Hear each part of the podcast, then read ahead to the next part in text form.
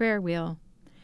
A verticil of sepals, a velvet lavender whorl, soft as a pigeon's breast, where the bee rests. This is my dreamscape. Earth, hold me tenderly, as a milkweed husk holds her seeds, as the tendrils of wild grapevine hold their droplets of dew, or the trembling fescue holds for an instant each subtle breeze. Carry me, please, back to the soil, because I am caught in a current of exhaust from a city bent on breaking each of us. Another copse turned to corpses, another field drowned in a flood of cement, poisons left for possum, traps left for fox, an assault on all of us. And watch how fast we spill our own blood. O earth, please hold us, enfold us, transform us the way lichens transform stone. Welcome to Madison Book Beat, your listener sponsored community radio home for local authors, topics, book events, and publishers. I'm your third week host, Cole Erickson. That poem you just heard was from Heather Swan, who joins us in the studio today. Heather is a poet, nonfiction writer, and educator here in Madison. Her poetry includes the collection A Kinship with Ash, which was a finalist for the a- ASLE Book Award, and her chapbook, The Edge of Damage, which was the winner of the Wisconsin Chapbook Award. She is also the author of the nonfiction book Where Honeybees Thrive Stories from the Field, which won the Sigurd F. Olson Nature Writing Award. In addition to her writing, she also teaches environmental literature and writing at the University of Wisconsin here in Madison. Today, she joins us in the studio to discuss her latest book, Dandelion, it's a collection of poetry which explores our uniquely human relationship with this natural world, not only in its wondrous beauty, but also in its devastation and fragility. Heather Swan, thank you so much for being here and congrats on the book. Thank you very much. I'm so excited to be here. Yeah, it was a pleasure to read. I'm uh, I'm so happy to have uh, discovered this poetry book. I know uh, there was much talk with your previous book um, where honeybees thrive. And um, I love that segue uh, from nonfiction writing of such, I think, a poetic topic, mm-hmm. and also just um, with so much to discuss to a a poetry book that also has such natural elements into it. Mm. I guess my first question is, what kind of what brought you into Dandelion, this poetry collection uh, from your previous nonfiction book? So, um, my first book was um, I actually had a chapbook come out before the nonfiction book, but that book took me um, quite a few years to write. And um, when I was doing that, I was always kind of writing um, some poems on the side. And um, after the um, the nonfiction book came out, A Kinship with Ash came out, but it was during the pandemic, and it was actually just about a month after my father had died, hmm. and and so actually, the truth is that I didn't realize that I was writing Dandelion. I, um, I think that when I look back on that period of time when all of us were kind of, um, it was sort of a, a, moment of universal grief and pause um, and reflection, and you know, and and then I had this very personal grief, which was the loss of my dad, and um, as well as a, a sort of deep um, awareness and um, I mean, I, I feel that I carry a lot of pain about the the destruction of the of the world, yeah. and so the grief. Um, I think that dealing with um, so many levels of grief, um, sort of at the same time, yeah, definitely, um, allowed me to process that in different ways. And one of the things that I am really um, a strong believer in is that um, the, the, it's such a miracle that we're alive um, on this planet, which is so remarkable that it's yeah. like kind of ridiculous. I mean, it's overwhelming. Yeah, it, it is. I mean. If we just stopped and you know talked about bees, which you know we could for hours, yeah. um, any kind of bee, um, that that alone just is enough of a miracle to make you feel like, wow, it's incredible that we're here. And so I think that while I was processing the grief for, on these many levels, I was also trying to remember with the writing all of those reasons to continue to be joyful and um, and grateful uh, for the, the life that we have. So what happened was that I, I ended up having just a collection of poems, and I felt like, oh, I think this might be a book. And so then, um, Yeah. thus Dandelion.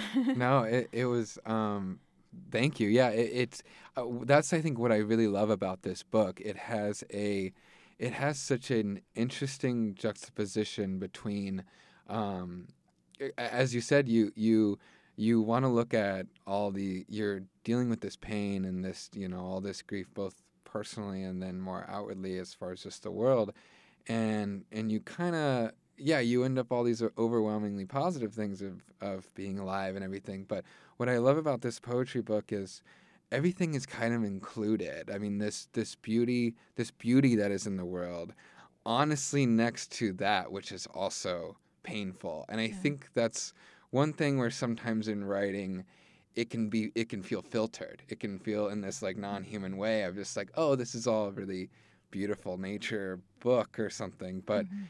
there's something dramatically human i think about having something so beautiful right next to something so painful as well. So i really mhm, appreciate that mhm, yeah. Mhm. um how do you how would you say in this book i think in going off that um how do you wrestle with when does the scope go so small in regards to the beauty of a honeybee or or the sadness of losing someone and when does the scope get bigger and, and, and the beauty of more just being alive conceptually or the pain and destruction of more ecology how do you how do you wrestle with where you put that focus in how big and how small in your writing That's a fascinating question. Uh, so I think that um, poems always start with an image for me. Mm. And so sometimes the image is. Um, sometimes the image is something like this is going to sound crazy, but like the light on a building. Yeah. And I'll think, wow, there's this beauty, and um, and I I'm always I'm I'm sort of greedy for that for finding those things, and um, I think that when I'm making a poem, um, it's so interesting because the scale sometimes moves in and out for me, Mm. and I don't think that I I decide at the beginning of the poem like, oh, this is going to be a poem that's about, except perhaps okay, so unless I, I sort of have a direction that's into, Yeah. you know like I, I was I was writing for example about a climate change exhibit. So then I knew it was going to be about climate change. Yeah. But uh, but but most of the time poems come to me in these very strange sort of um, you know mysterious ways where I there's there there will be an image and I will I will sort of notice it and take take it in, and then I I'm almost like on a scavenger hunt, waiting for the next thing to yeah to come, and and I love um, I love the tension that you're talking about, um, and yeah. I feel like my life is f- so. Um, as we all we, we all have this life, it's it's so inundated with information that is overwhelmingly scary Yeah. right? Oh, And, yeah. And and and sad. I mean, Mhm. I, I feel like um, we live in this moment when we know, you know, intimately about you know, like my daughter has a little bracelet on her wrist that tells her where her shark is. That she's got a little shark. I mean, we have this kind of amazing Yeah. technology of yeah like um, you know, knowing how many sea t- turtles are being born and how many people just died in this building collapse in these places that we normally would, you know, in a time when we didn't have this kind of communication, mm-hmm. would never have known.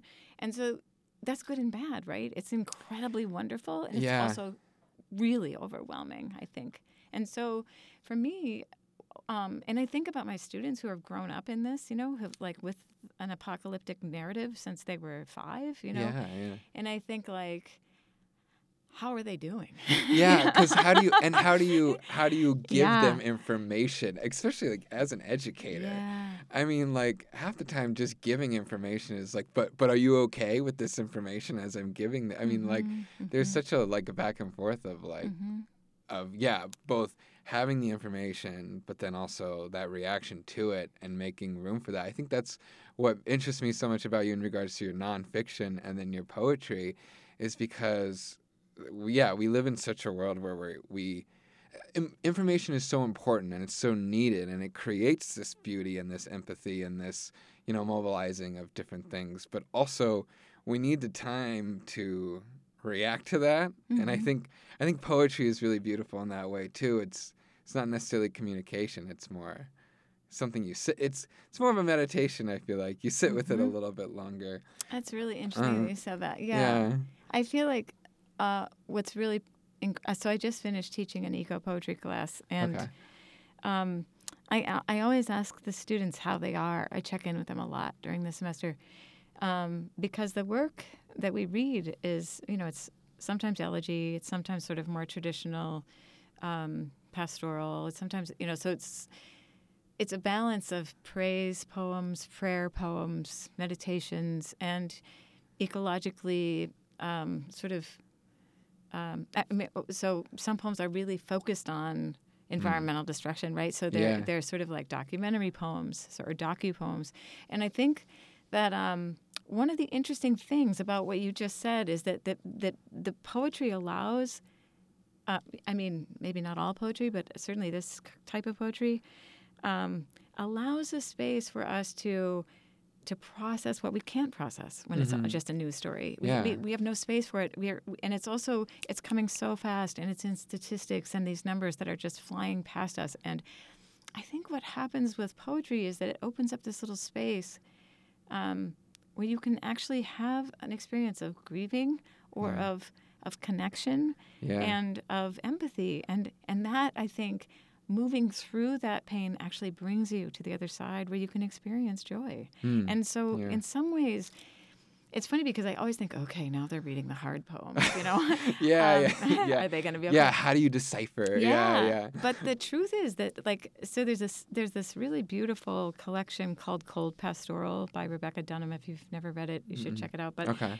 it takes something like an oil spill and and tries to elegize all of these different aspects of what happens after that oil spill. And and what's so interesting to me is that the students always love that unit because it gives them a place to have an emotion around yeah. that stuff that is just too big to, to conceive of. You know, I mean, it's just it's too vast. It's mm.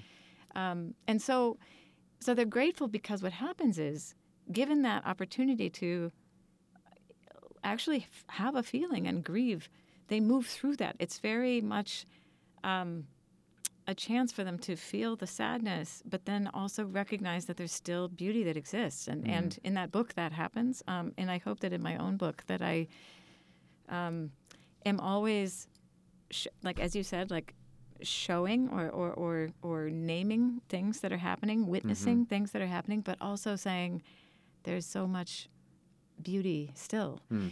Um, you know, it's funny because I just um, I just spent a little time with Jane Hirshfield, and, and I remember her saying that the thing is that the poets have the obligation to pay attention, you know, to the yeah. suffering in the world, but we also have the obligation to pay attention to the beauty. And I think that that is that's been my, you know, that's kind of the core for me. I feel like it's yeah. about honesty, and it's also about remembering that we are so lucky to be here. Well, you know, we're we're lucky we're alive. And I think also it's a it's a way of contrasting the the devastation, the destruction. I think the the pain. There there's something to be actually specifically positive, and I mean this in like a active sense mm. of of going. I, I mean, you in this book you you raise an awareness, you raise an emotion in regards to an ecological catastrophe that's happening.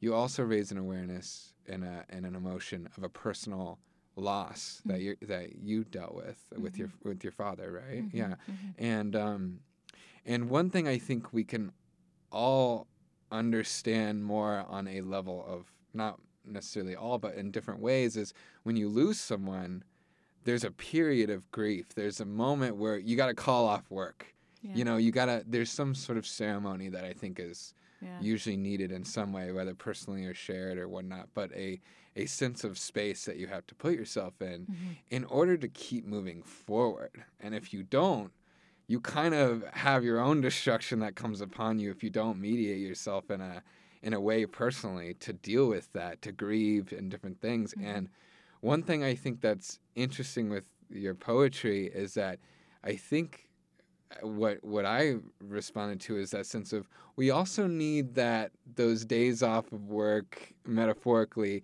in this ecological collapse. Absolutely. You know, we, we how do we how do we properly grieve so we can move forward and continue to I Mhm. think be positive and, and Mhm. whatnot, right? Mhm, mhm. Um, yeah. I love um, I, I, it, because what you're calling for is sort of um, a moment for ceremony. Yeah. Um, Yeah. a moment for ritual and and that happens for different people in different ways but i think that one of the things that poetry can do especially for people that don't have that time Mm. or don't make that time is that it just makes a little space it just you know maybe it's only 15 minutes where you Yeah. sit down and you read and think about something f- for a few minutes i mean um, i think it does slow you down uh, Mhm. and um, partly I mean, I think that one of the things about poetry is that it it, it affects us uh, differently because it's so distilled. The language is so distilled, and it's so much.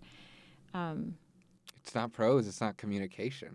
well, it's in a interesting that you say it's not communication. Yeah, I think it is. I yeah, mean, I maybe might that's a push back hot on take. that, but Yeah. it's like I think what you're saying is that it's not like delivering Mm. um, news, maybe. Or tell me more about that. Well, yeah, and uh, one thing, uh, another thing, I think what what, because it's it's always interesting when you're reading poetry, and especially when you read poetry you you like, and you're like, why the heck do I like this, right? Mhm, mhm. And I, I one thing I've I noticed in your poetry is there's a I, I don't want to use this word, but I want to use it to to paint the picture that it's it's gross. Is that po- when you read a political poem, when Mhm. you read something that has a political or a statement to it in a societal way, and I don't usually like that those even when I agree with a message Mm, because it's a mhm. little bit too prose. It's a little bit too deliberate. Interesting. Yeah. And and the the poetry I find in Dandelion is much more creating a vessel and a space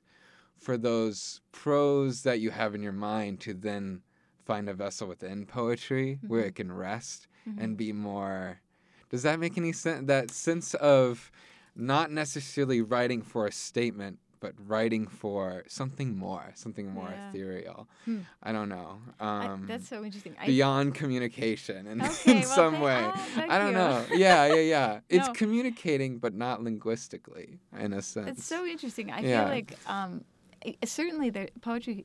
I mean, I think the best poetry has all kinds of mystery yeah, um, mysteries. worked word. And uh, um, yeah. I mean, I think that there's absolutely a space for all kinds of Mm. poetry, and and um, you know certainly, you know throughout history, poetry has been inc- incredibly im- like an incredibly important place for Yeah. political um, sort of statements and uh, sort of resistance and all of that. I think the thing is that my own work, uh, like you said, is much more. I'm I'm sort of, I'm you know I lean more towards lyric, and I think that. Um, so that's why it's really fascinating too to move between prose and Yeah. poetry. Yeah. right? Exactly. Yeah. Um, and I think that when I'm writing prose, um, uh, the way that I like to think about prose and poetry, for, Mhm. f- just for myself, and forgive this very honeybee-oriented. Um, No, please. I love the honeybee orientation. I think yeah. that prose is like a field of blossoms. Ooh, and okay. It's you know, and it's beautiful and it's myriad, and there's so many different colors and shapes and all of that. And the thing about poetry for me is that it's a distillation like honey. So it's Ooh, it's okay. all, it's taking all of that, you know, information, Information. Yes. Yeah. and distilling it into this very intense small unit of possibly sweetness or Hmm. whatever. You know, the- the Experiential, flavor. though. Yeah, yeah. So for me, I think it's about, um, yeah, sort of pressing that, pressing it down into a small unit that can be, for me, again, you know, Yeah. all poets work differently, but I want it to be um, a place where there's a, a- an intense Hmm. experience, and usually because that is there's such a diverse, you know, field Mhm. that I'm dealing with, it will include things that are difficult and things that are beautiful, right? Because Yeah. that's part of what I'm taking in as a Mm. human being in the world right now, you know. So um, I was thinking about the that thing that you said about um, the need to have a space uh, f- f- where you, where you don't go to work. You yeah, know, where yeah, yeah. and um, I will say that one of the things also about my my writing um, and my and just who I am is that my space, my the place that I go to heal from anything is back to the natural world. So Mm, okay, yeah. the day after, I have a poem in here that is about the day after my dad died, and and the place that I went was onto the water. Yes, yeah. Um, would you like me to read Um, it? I was gonna say, yeah, I would love that. Um, yeah, go ahead. Mm-hmm. On the day after you left this world, I floated out to the island of bird bones, where their long gone voice now whisper whispers in the cattails, looking for solitude, solace, but found instead three cranes waiting, who let me join them there on the shore. Night fell, and we stayed, all of us cranes, crickets, cattails, my broken body breathing and in the graying light the breeze stroked the cool waters of the lake, the water lapping the soil until all of it was not separate. All of it became one breath. Thank you. Yeah. Thank you. Um, I and that poem too. It, I think it what it does is, and other poems in your book, you you play with that idea of how we see ourselves, which I love. Um, you there's if there's I want to like don't want to mess up the quote, but there's a there's one line in one of your um, uh, the Noah's wife days, and um, you say, "What is a river out of its banks but water?"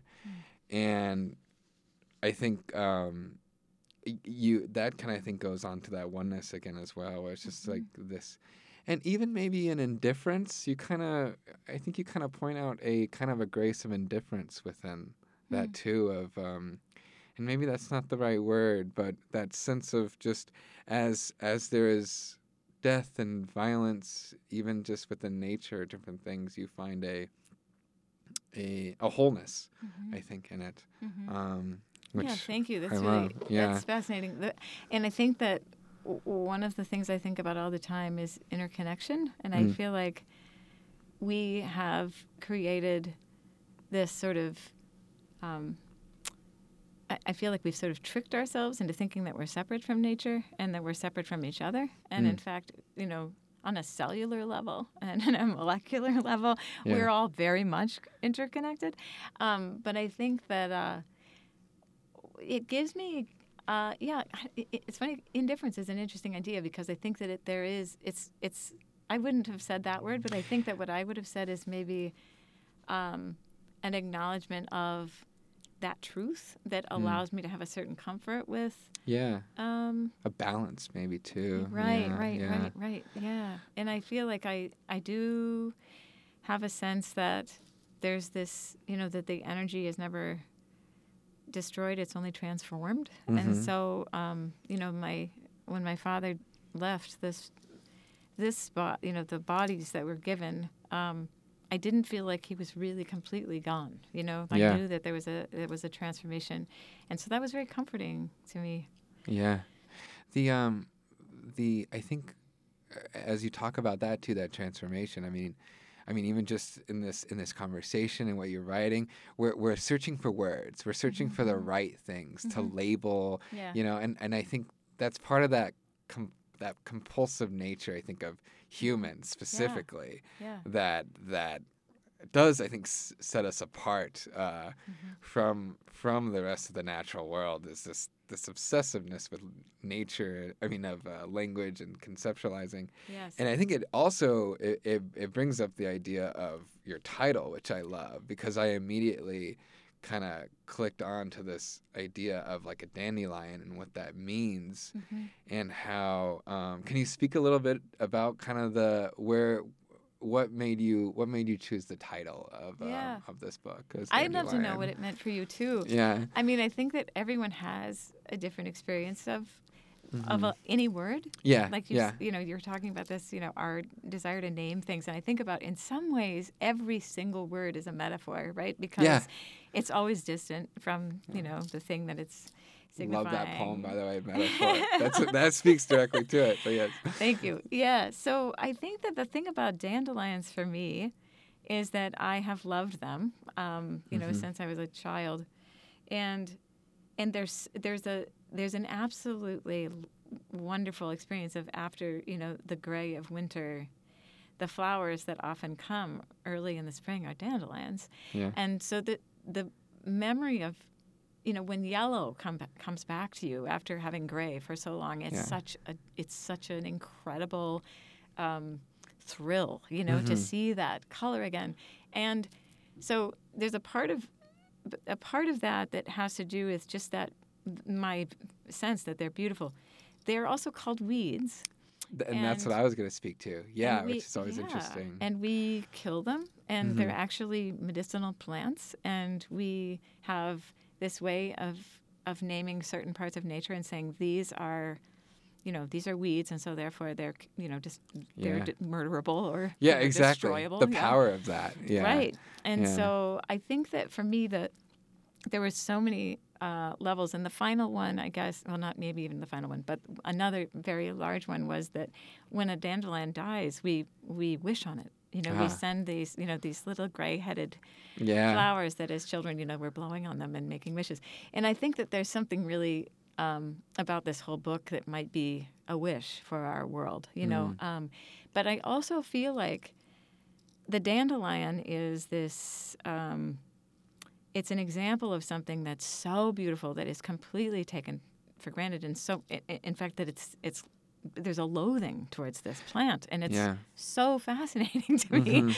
And I feel like that's kind of the thing that we're dealing with all the time with with the natural world because um, you know something like a great example of something so crazy is that we have these videos online of murmurations of starlings right they're so beautiful and people love them and there's like classical music playing and they're just er, undulating all over the sky and everybody's like oh my gosh we have a pesticide called starlicide because starlings also will go in and eat crops so there it's Oh, isn't it gosh. Yeah. crazy how Yeah. so we call something a pest because it's getting in the way of a human Mm-hmm. desire and then then we make something to destroy it you know and and and so like i think and and sometimes that's that's necessary like you know a mosquito for example is killing people and people Yeah. want to destroy the mosquito which is completely understandable Yeah. um, But the wholeness of things. But I that's mean, yeah. it. That's the thing is Yeah. that like eh, you know we're starting. You know, things are sort of you know we have to be careful because when Mhm. things are falling apart, like these ecosystems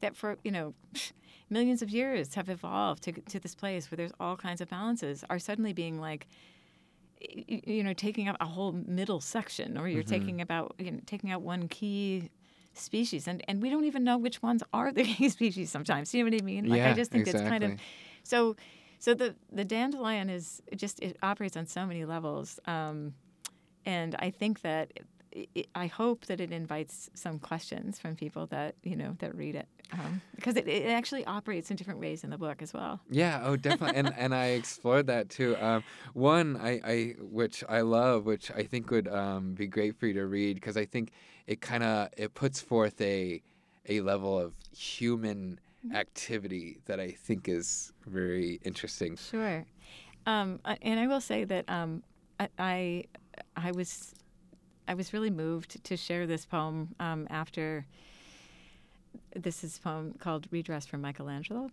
Um, but in the, I don't know if you remember last year, there was this um, this principal that was fired from her school in Florida for allowing her the art students in her school to see the David. Um, Oh, I So heard about that. David. Yeah, yeah. and so, and I when I wrote this poem, I thought this kind of thing would never happen in this moment. So I felt like it was a historical sort of Mm, okay. poem. yeah, but, um, yeah. So here we go. Here's the epigraph. In 1559, during Michelangelo's lifetime, Paul IV employed Daniel della Volterra- Volterra to paint loincloths on the nudes in the Sistine Chapel. So it's called Redress for Michelangelo.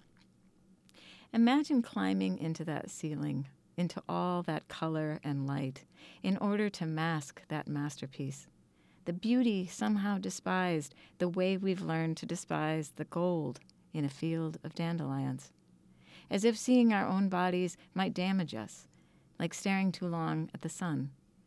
Imagine obscuring the work of a man whose renderings came from years of attention to lips, shoulders, thighs, who, in a room somewhere, was still fumbling with his charcoal toward perfect chiaroscuro. Mm. Thank you. Mhm. Yeah.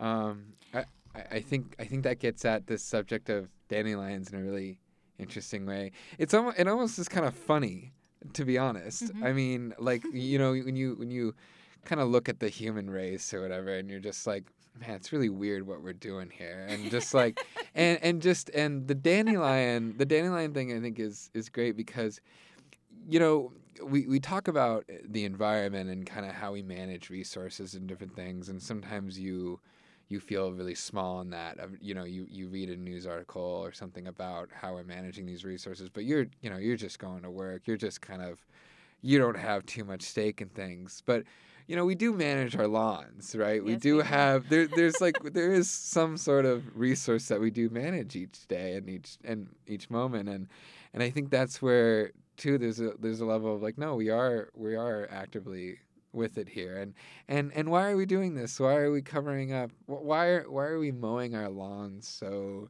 tidy and green and and with this aspect of like yeah what's what's happening underneath the soil? What's Mhm. happening here? And Mhm. um um yeah so I, I think i love that. Um how do you um how do you keep a you talk about this sense of this optimism and this beauty within kind of nature and whatnot. How, uh, what do you think it is that keeps you positive, keeps you moving forward without going into despair, and yet still clinging to, or not clinging, but still diving into an information of suffering and an awareness? I think because I think an, an instinct that a lot of people have is we hear some of these things like, oh, you know, do you know about what you're doing to your lawn? I was like, oh, don't tell me about that because you're just ruining my day, my mood. Right. Um, what what is it you think even in that negativity that you you plunge through and you go into without just saying no, I'll turn this off, I won't listen to, you know? Because I think that's always interesting. Does that make sense? Does that make sense? The question? No, I think it's a, it's a great question, and I think uh, what's, what's it's such a great question. Actually, um, I don't know why I'm not really, really just on the floor crying yeah, yeah, yeah. I mean, for the things that I read and think about, um, it's it's it's so um, devastating to me, and I think that um, you know one of the things about eh, you know I'm sure that you know many I'm not unique in this, but but my own childhood was interesting in that I um, I spent a lot of time outside Mm. and uh, I moved a lot. So I lived in um, prairies in Illinois and and wooded areas, and then I lived in the mountains of Colorado, and I lived um, near the ocean in Massachusetts, and I lived in New York, and back to Colorado, and then I, my dad lived in Wisconsin, and so I had yeah. this. Um, I had um, not as many human friends, but I had a dog. Okay. And yeah. so um, when I was in any of those new spaces, I always explored them with this dog that was my, you know, main companion. And um, I got to know those landscapes and the, the creatures that lived in those landscapes. And I never thought of myself as being less than that or, or being more than More them. I always yeah. felt like we were all sort of.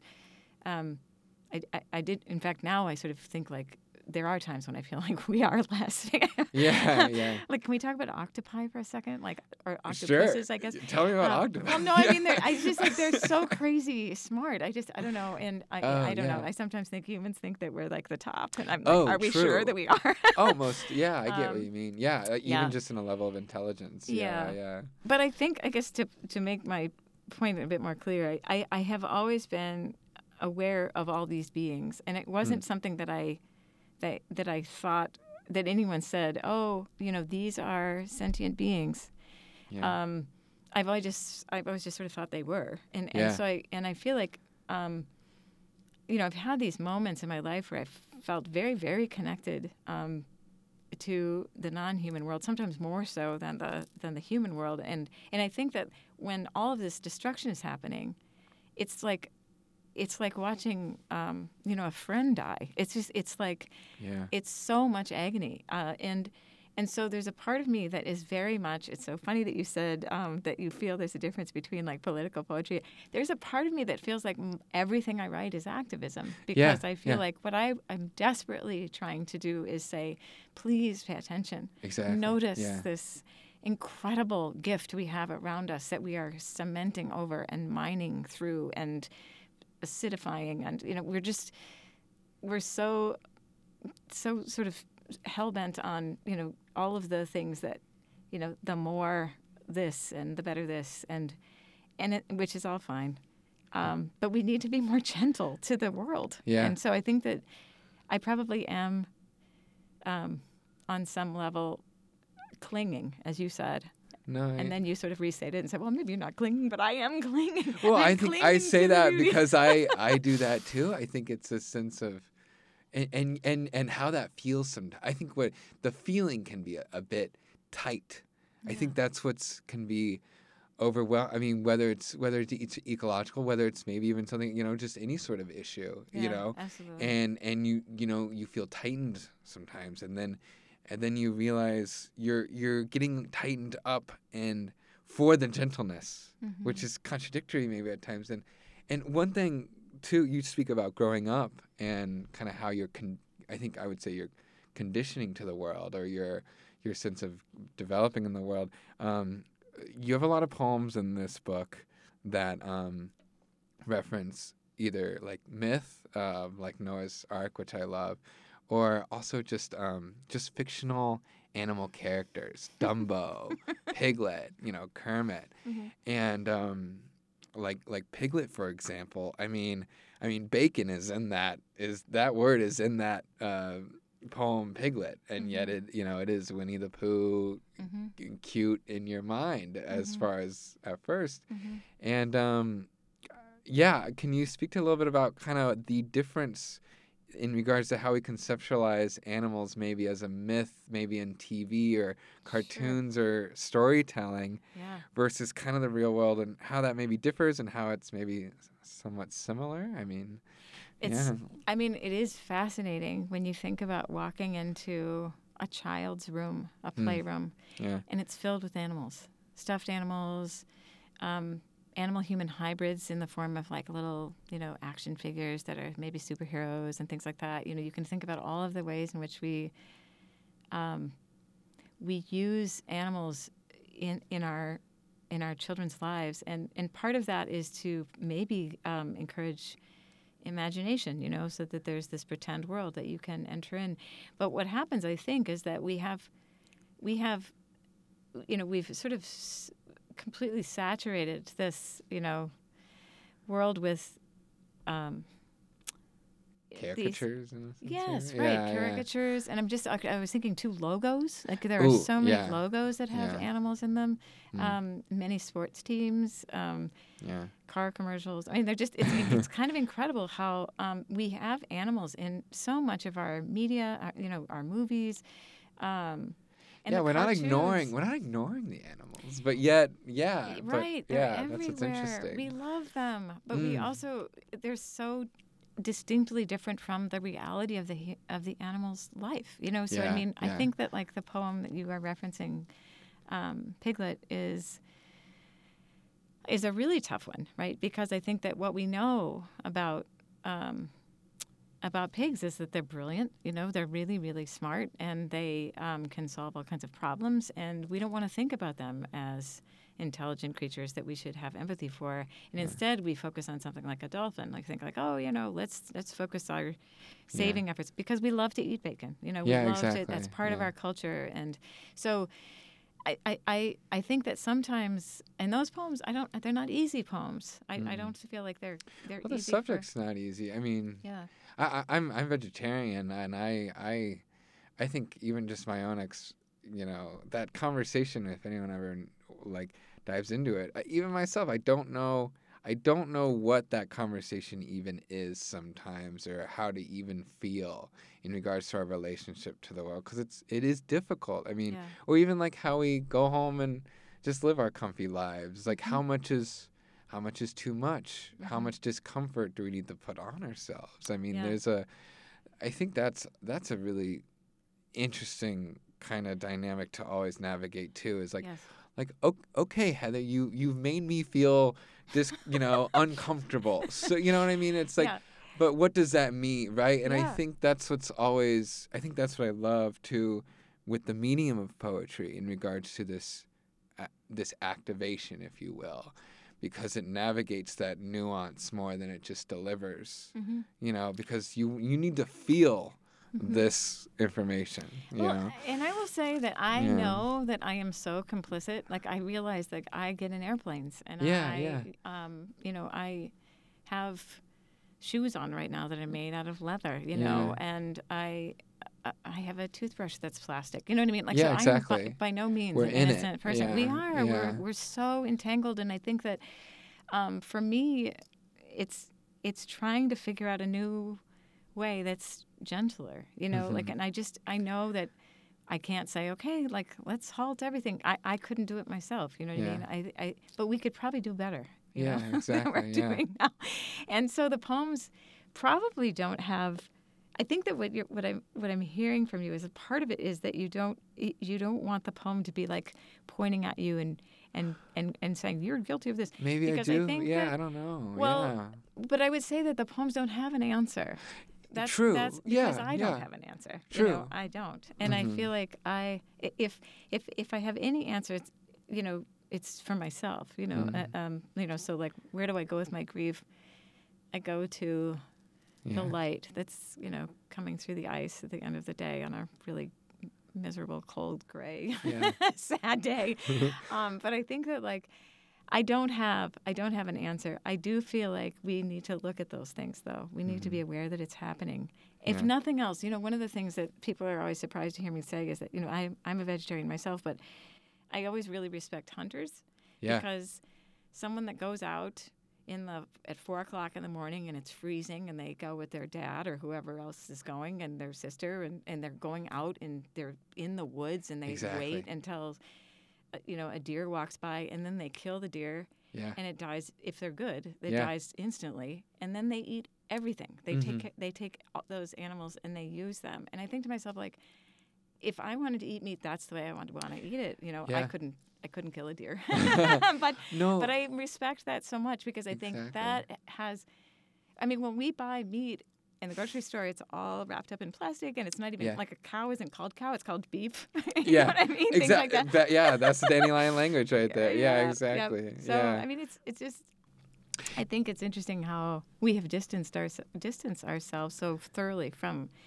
Um, it's a relationship right i mean it's yes. yeah, yes, it's and a relationship. I, I, I would totally echo that sentiment. I think th- that's. I mean, I, I have a family of like you know hunters or whatever, but Mm. I admire that. I mean, I admire that. That's I think a mid a Midwest spirit that I I moved around a little bit myself, and um, one thing particularly with the Midwest coming back to recently, because I've only just moved back recently to the Midwest, is understanding when you're in different places. You understand humans' relationship with nature a little bit differently. You know, like oh Mhm. yeah, here everybody hunts and fishes, or Mhm, mhm. or you know like everybody in oregon like they go hiking because the mountain you know there's like Yeah. a mountainous kind of relationship and um that relationship i think is something that uh, just so we need to celebrate that Mhm. more in itself i think there's something so um just uh inherent in there that I that I think too with the poetry, it's it's that space we're talking about. What does that mean? Maybe it's this this relational aspect to things, more on a a level of a bond, more than a level of what do we do, or a, yeah. which I think is yeah wonderful. I don't know. Yeah. I love that idea of there being a bond. Yeah. Yeah. So yes, um, yeah, and in regards to empathy, um, in regards to like the relationship of things, uh, yeah, did you want to share a poem that um, that you? It's a particular one, yeah. Speaking about about kind of sharks and whatnot, yeah. You want to go ahead? So I have a poem um, I have a, a series of poems poems in the book that Mhm. are called field notes, Yes. and oh yeah. um, many of them are animals that I see in my daily life. Um, but one of them is about um, great white sharks, Mm. and I've been thinking about sharks, and so this Mm. shark is about my journey with them, um, and it's called Field Notes White Shark. Oh, big fish, are you lonely? You who did not choose your fierce body, which does as any body does with the gifts it has been given. Your body, which is blade, carving the dark salt currents across the unknowable depths where I floated but did not belong. Your body, which is mouth, rows of ragged teeth, each longer than my thumb, to which nothing will not succ- succumb. How is it your gills magic oxygen from the substance that would drown me? I held my breath when I saw you, my awkward limbs pawing the blue. Does anyone pause to gaze into your fathomless indigo eyes? I confess I looked away. Does your rough gunmetal skin long to be touched like mine does? What did you want from me, Big Fish? I had waited a lifetime for you. Were you carrying your children in your belly like I have done, who would, after so many months, swim from you the way dreams leave our heads when we wake? Or were you yourself a child? Maybe you were weary or wary of my kind. I have seen what we do to you, the way we cut you and release you finless back to bleed out in the sea, or the way we lure you with ch- um, sorry, chum and cages for display and blame you when things go awry. I apologize for the years I let you down, repeating the story that robbed you. You swam on that day, as I did, but I wonder, had I stayed? But oh, great fish, I'm a fool. No one will ever tame you. Mm, thank you, thank you. Yeah. uh, it, it speaks a lot to the wildness, Mm-hmm. I think, of nature that can be overwhelming Mhm. sometimes, or violent again. Mm-hmm. Uh, what does violence mean when it's natural versus Mm-hmm. maybe what we're, you know, what us humans in our violent world? And Mm-hmm. um, I, I love that. Um, yeah, it's it speaks to the the non cookie cutter world that we Mm-hmm. inhabit. I think. Um, It's interesting too. When I was doing my research on sharks, one of the things about them is that they're very um, uh, that they never kill for sport.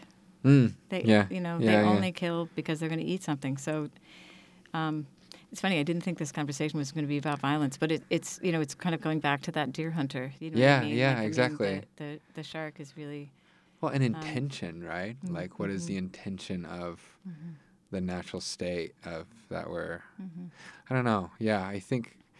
I, I think that yeah, there's there's a lot when you're looking at nature. I love your field notes kind of phenomenon that you that you scatter throughout this poetry book because it's there's a sense of you you're you're exploring ideas, but you're also like the the field note is a sense of but also this is just a watching. Like uh, you know what I mean? I think there's a you have to you have to think and understand and criticize, but you also just need to sit and no and just like this is what's happening interesting you know Mhm, and i think that that is half the wisdom right Oh. is is uh is kind of those pauses and those Thank you. notations Thank yeah you for saying that. I do just hope that we could we could listen more yeah know. listening Mm.